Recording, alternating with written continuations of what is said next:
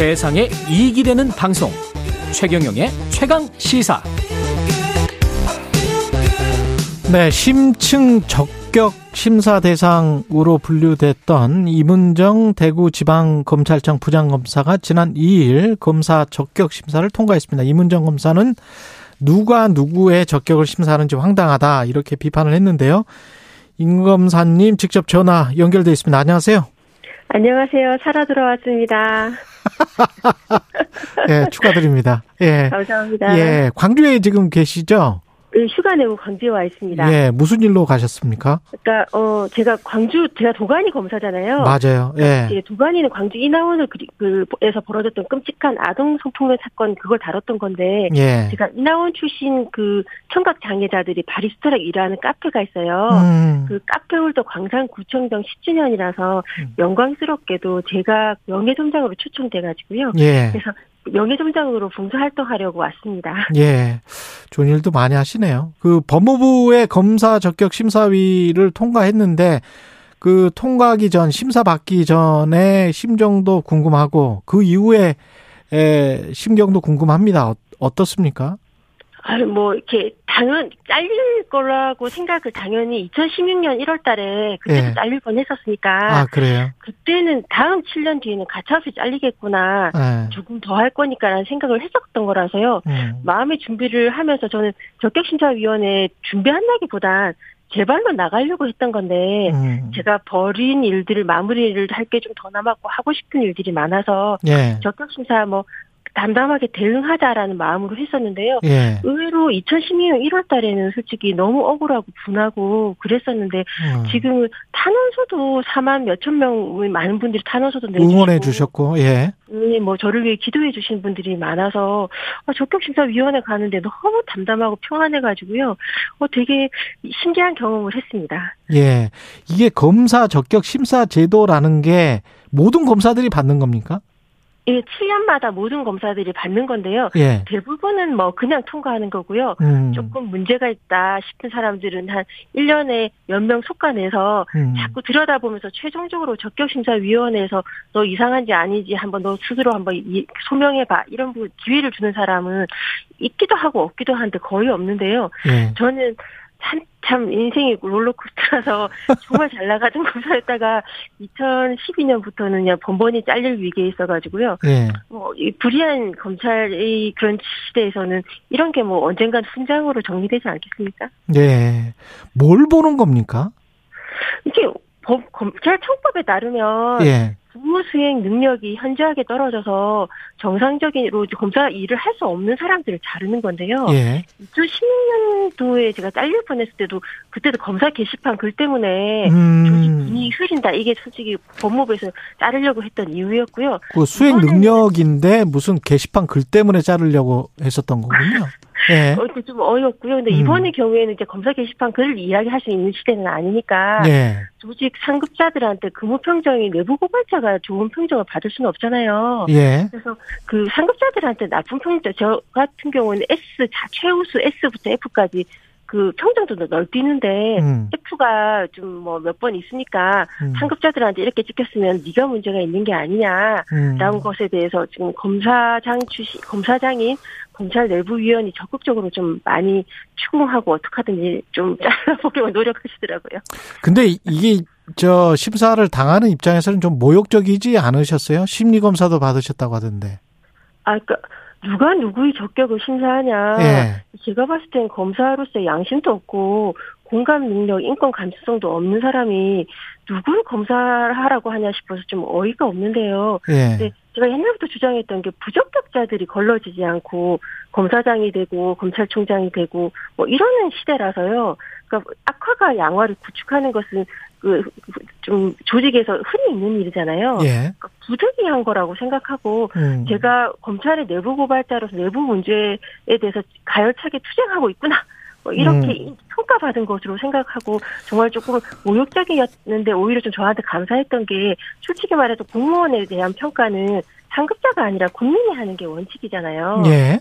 국민이 할 수 없어서 상급자가 평점을 매기는 건데 음. 이 도관이 관련된 분들 두 분이 특별 변호인으로 오셔서 제가 평정이 나쁘다고 좀 문제가 있다고 말씀하시는 분들 앞에서 어 우리 그 국민들은 우리 같은 힘없는 사람들은 정순신 같은 검사가 아니라 이민정 어. 같은 검사를 원한다고 말씀해 주신 게 그 달에 솔직히 좀 모욕감이 안 느끼는 건 아닌데 어. 그런 말 들으니까 위로가 돼서 아 내가 헛살지는 않았다 함께하는 사람들이 이렇게 많다 싶어서 저는 좀 많이 울컥했어요. 아니 심사위에서 직접 그 이야기를 했어요.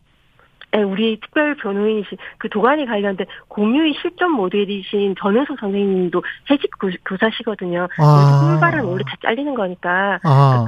해직 교사 하셨던 그분이 제가 잘리지 않도록 이렇게 그 좀 말씀이 어려우신 분이에요. 청각 장애를 가지고 계셔서 예. 그분이 그 아주 절절하게 말씀해 주시니까 저한테도 너무 위로가 됐고 아마 검사위원들한테는 소용이 없었겠지만 어. 제가 잘리지 않는데 기여했던 게 검사들이 그 법무부 장관 그렇군요. 지명하지 않은 외부 위원이 좀 반대해서 제가 안 잘린 거거든요. 예. 적어도 그분들한테는 마음에 좀 적셔 들었겠다라는 생각이 들어서 좀 행복하더라고요. 예.